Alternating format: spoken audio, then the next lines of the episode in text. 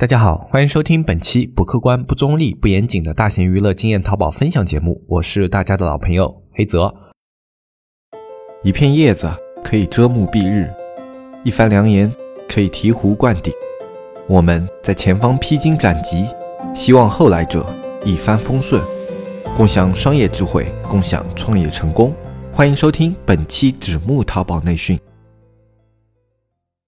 那么今天这一期节目呢，我们来给大家分享一下双十一的时候呢，一些卖家遇到的问题。因为这些问题呢，还是比较具有典型性的，而且在接下来的双十二年货节，然后来年的双十一，都是有可能再次发生的问题。那么我们就在这期节目里面啊，再次强调一下，希望大家在接下来的几个大促活动呢，可以去避免掉这些问题啊。不要再因为这些问题造成一些额外的损失啊！因为对于有的商家来说，特别是利润比较低的商家来说，呃，一些小小的问题呢，就是会导致特别严重的亏损的。所以有的小问题呢，我们也要重视起来。呃，那么今天这期节目呢，主要就是给大家分享这些点。那么在节目开始之前呢，还是再跟大家强调一个问题啊，就是我们现在加入社区的微信呢是纸木电商二，也就是我们新的微信啊。呃，因为以前那个小安的微信马上就要人满了嘛，如果再加那个微信的话，有。可能会添加不进，所以呢，现在听到节目的听友呢，都去添加一下这个纸木电商二这个微信，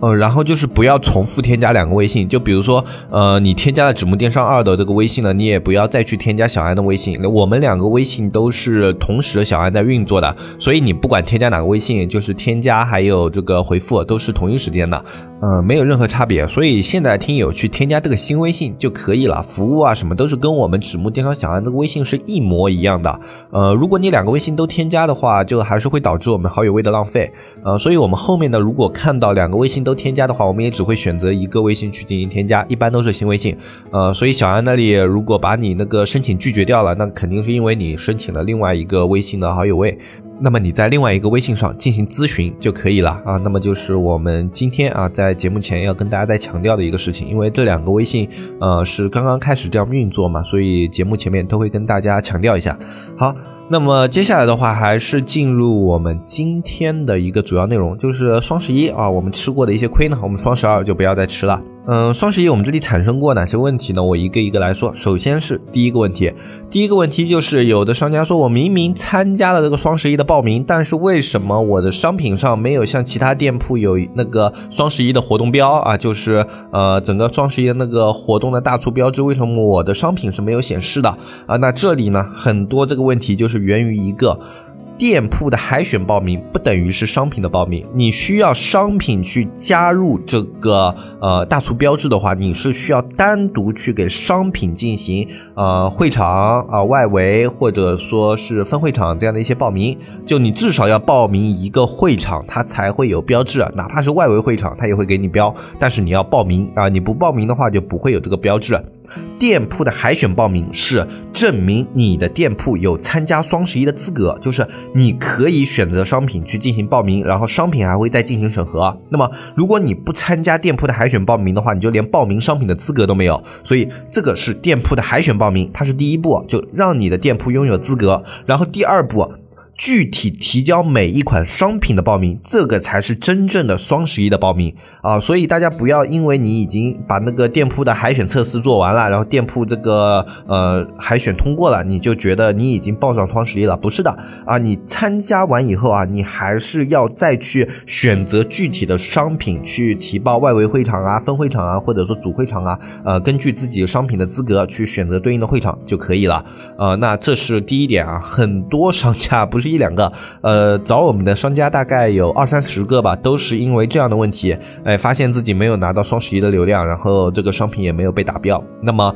这个问题的话，接下来双十二还是要注意一下。海选报名的话，一般双十一和双十二是通用的。那么接下来你双十二的时候，你还是要选择具体的商品提报，你的商品才算参加了双十二啊，跟双十一在其他方面都是一样啊。所以这一点还是比较关键的。我们还是拿在第一个说，如果因为这个问题导致你的商品最后没有拿到双十一的流量，是一件特别可惜的事情啊！所以这个希望一些从来没有参加过双十一、双十二的卖家吸取这一次的教训啊！我相信可能还有一些卖家也出现了这样的问题，只是没有联系我们啊。那么你可以去看一下，你双十一是不是出现了这样的问题？呃，那这是第一个。然后第二个的话就是。啊，预售商品从报名开始就一直是审核中的状态，因为今年的话，双十一的开启周期比较早嘛，呃，一般十一月一号，然后中间还有几天都是有预售的，有第一波、第二波、第三波的预售。那么，呃，这里面的话，最重要的是第一波，也就是说十一月一号那一波，然后接下来的话就是中间的几波。但是这几波预售呢，啊。有些商家就是有报名资格，然后报名了以后呢，发现一直是审核中，然后感觉是系统出了什么问题。呃，这个不是系统出问题啊，就是你的预售报名如果一直显示在审核中的话，基本上大概率是没有通过报名。呃，因为预售的话，一般的报名都会在七十二小时之内审核完毕。那么越靠近预售周期的话，它的审核时间会越快。那么如果你一直是在待审核的话，那么你这个预售基本上就是没有通过了啊！不要去纠结它为什么一直是待审核的状态，它只是。这个未通过没有通知你而已啊，嗯，不要去太纠结于它通不通过，因为淘宝的预售，特别是第一波，它对于资质的要求还是比较高的。那么如果你第一波没通过的话，你就赶紧去准备第二波和第三波的预售报名，不要一直纠结于没有通过的报名。呃，如果你这里的预售资源都不行的话，那么再去看看，那么外围会场、分会场有没有机会啊？如果呃，就是因为你一直纠结于这个预售的话，导致其他方面的报名受到影响的话，那么。也是得不偿失啊！报名的话，基本上要同步进行，每天都要去检查能否有新的活动资源位可以报名啊。这样的话，可以确保你的商品不会遗漏双十一的一些资源位。那么这也是比较重要的一件事情，因为每一个资源位都预示着你在双十一这个活动里面的流量进一步的提升。好，那么接下来就是跟利润直接息息相关的几个点啊，一个就是。大部分的类目活动商品都是默认包邮的，这一点其实我们在双十一之前的节目都已经跟大家强调过了，但是还是有商家可能漏听了那一期的节目，或者说双十一之前准备比较繁忙啊，没有听到那一期的内容啊，那么还是因为这个包邮的问题啊，产生了一些损失，我们社区也有反馈，那么这边跟大家再次强调一下，不是一些特殊类目的啊，比如说像那种大家具啊这样的一些类目，不是像这种特殊类目的。大部分的类目在双十一的活动基本上是默认包邮的，而且这一点在你的海选测试里面基本上都是会有提到的。你认真做测试的话，都会有看到。呃，所以自己在报名这些活动之前啊，一些活动的细则、活动的规则都仔细去看一下，可以给你避免一些损失的。呃，这个都是一些经验之谈啊。每年都会有人因为这个呃包邮的问题受到一些损失啊。那么今年。我们也是已经提醒了，还是出现了这样的情况，那么肯定不是个例啊。好，所以我们在双十二之前吧，还是再在这个总结节目里面跟大家强调一下。大部分类目所有的商品，只要你参加双十一活动，都是默认包邮的。一定要把包邮的折扣力度计算到你的这个优惠里面，以免造成自己商品售卖的时候啊这种利润上的亏损啊，这个是一定要注意的，因为这种亏损是实打实的。呃，特别是利润低的商家，有时候就是差不起这点包邮的，差一点包邮，可能每个商品都要亏损两三块。在双十一这样的一个大销售环境下的话，两三块的亏损啊，累积到整个这个销售里面啊，是一笔非常巨额的费用了。呃，然后另外一个有异曲同工效果的呢，就是。所有的跨店满减也是你提报的商品都是通用的，就是你报名已经通过双十一报名的这些商品，它都是适用于跨店满减的。这个不需要你去设置，就是所有的双十一的参展商品，它都是符合于这个跨店满减的要求的啊。所以呢，呃，如果你提报了商品以后，你就要把这个跨店满减的折扣力度给计算进去啊，不要光去设置那个优惠折扣就呃觉得它是最。终售价的那个双十一的最终售价是要计算上一些这种跨店满减啊，以及一些优惠券的力度啊，然后再去综合考量的，要不然的话就很有可能会造成自己的一些亏损啊。然后包括你店铺那个无门槛优惠券啊，也是适用于所有的双十一参加的商品的啊。这几个点大家都要计算进去，你的利润越紧张，那你就要算的越精细啊。这一点都是在提报商品之前就要计算。好的一些东西啊，反正这个满减啊以及包邮啊这些价格都是固定的嘛，你可以提前计算出来的啊，这一点没有什么太大的问题，只要自己注意好就行了啊。同时，另外一个还要注意的点就是淘客在双十一期间依旧生效啊。如果你在双十一期间开了。大额度的淘客优惠的话，那么一定要注意，要么提前把这个淘客优惠关闭，要么至少提前两天把你的淘客折扣给调整过来，要不然的话，你这个淘客当天去调整是没有用的。这个我们以前节目里面也说过，淘客它的这个金额调整是有个有效期的，所以你至少要提前两天之前调整好你的折扣力度。比较保险的呢，就是你干脆就直接把淘客先关掉啊。如果如果你没有说有这个在双十一利用淘客去推广的一个想法的话，你就提前关掉啊，没有什么太大的关系。呃，要不然的话，因为淘客的损失的话，有的时候是特别严重的，因为你淘客比例有的店铺开的话，基本上都是百分之二十、百分之三十这样开的，一旦亏损的话，这个亏损额度是非常非常高的啊。呃，这个大家也是要注意的一个点啊。其他的一些类似的推广活动也是要注意一下的，就是跟淘客这种呃。按比例扣佣金的这种活动啊，你都是要注意一下有没有没有这个设置上的一些遗漏，呃，等到什么双十一、双十二大促当天再想起来的话去设置，往往就是来不及的了。呃，那么除了这几个点以外呢，还有一个点要注意的就是，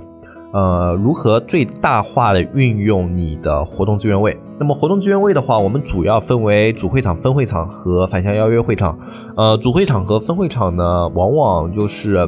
很难报啊，就是呃，你哪怕提报的话，也不是报了的商品都可以过啊，一般都是你店铺里面卖的最好的商品才能报上去。那么这个我们就不说了，基本上你能报的商品你都报，那么能通过就是不错的一件事情。因为主会场和分会场的流量都是非常非常可观的，能够进入主分会场的话，它的一个效果基本上不会太差。那么这两个会场的话，都就是你有资格报的商品你都去报啊，能通过就是最好的。那么主要说的是外围会场。那么外围会场的话，它分为两个机制啊，一个是主动提报的，另外一个是呃那个就是有资格提报的，分为这两种啊，每年都是这样的。那主动提报的就是他会给你固定五个资源位，是你可以选择五个有销量的商品进行提报的。那么这五个销量它不限制你，只要你商品有售卖，你都可以报。那么这五个资源位建议你给那些。就是你想要去给它稍微做一些推广，但是表现较差的商品，那么为什么是这样呢？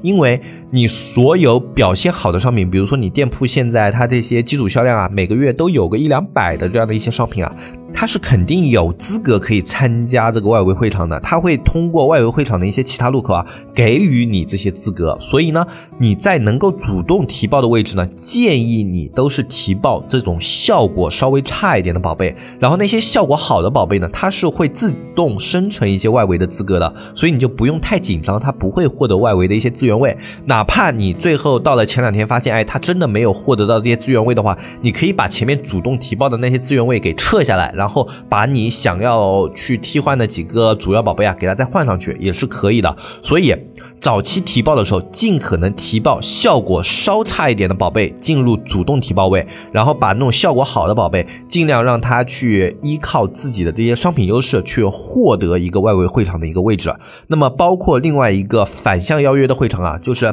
呃你。呃，表现比较好的商家，他会给你几个反向邀约的位置，这几个位置也是给你主动提报的。那么这些位置也同样去报那些效果稍微差一些的宝贝，然后你有机会可能可以通过双十一给它推广上去的。那么这样的话，你可以最大化的利用你整个活动资源位的一个安排，呃，你整个活动的一个资源呢，到最后可以呈现一个最大化，就是这样可以保证你参加外围会场的商品是最多的。呃，第一年参加那种。种双十一或者双十二的很多卖家呢，往往会把表现好的商品先主动爆掉。其实这样的话，有时候会浪费资源位。啊，就先爆表现稍差一些，但是不要太差的。太差的宝贝的话，就表明它不被商品呃市场认可嘛。但是你可以。报那些稍微差一点点，但是有可能不会进资源位那些宝贝，先把这些报掉，然后再把那些就是呃本身会获得到资源位的那些宝贝再慢慢提报，然后呃这样的话你就可以保证有一些本来获取不到双十一资源位的那些宝贝呢，可以参加双十一。嗯，可能说的有些拗口，但是总结来说的话，就是先报那些效果稍微差一点，但是可能有爆发表现的宝贝，然后再去报你平时卖的好的宝贝。啊，去把它按步骤区分一下，这样就比较容易记忆吧。呃，虽然逻辑上的话这样会有一些粗糙，但是呃可以便于你去操作啊。如果你实在是听不懂前面啊我讲的比较拗口的那一段的话，你就记得最后这一句就行了，好吧？啊，那这是目前我们双十一的一些商家吃的一些亏。那么相信双十一过后呢，还是会有一些卖家持续给我们反馈一些问题的。如果还是会有很有代表性的问题的话，我们会在双十二之前把这些问题继续去进行更新啊，以避免大家在后面的大促活动里面啊再去吃同样的亏。那么今天这一期节目呢，就暂时先跟大家说到这里。呃，如果你想要去了解更多的淘宝运营知识和淘宝运营经验的话，可以添加我们的社区。我们社区添加的方式是添加微信“纸木电商二”啊这样的一个微信号，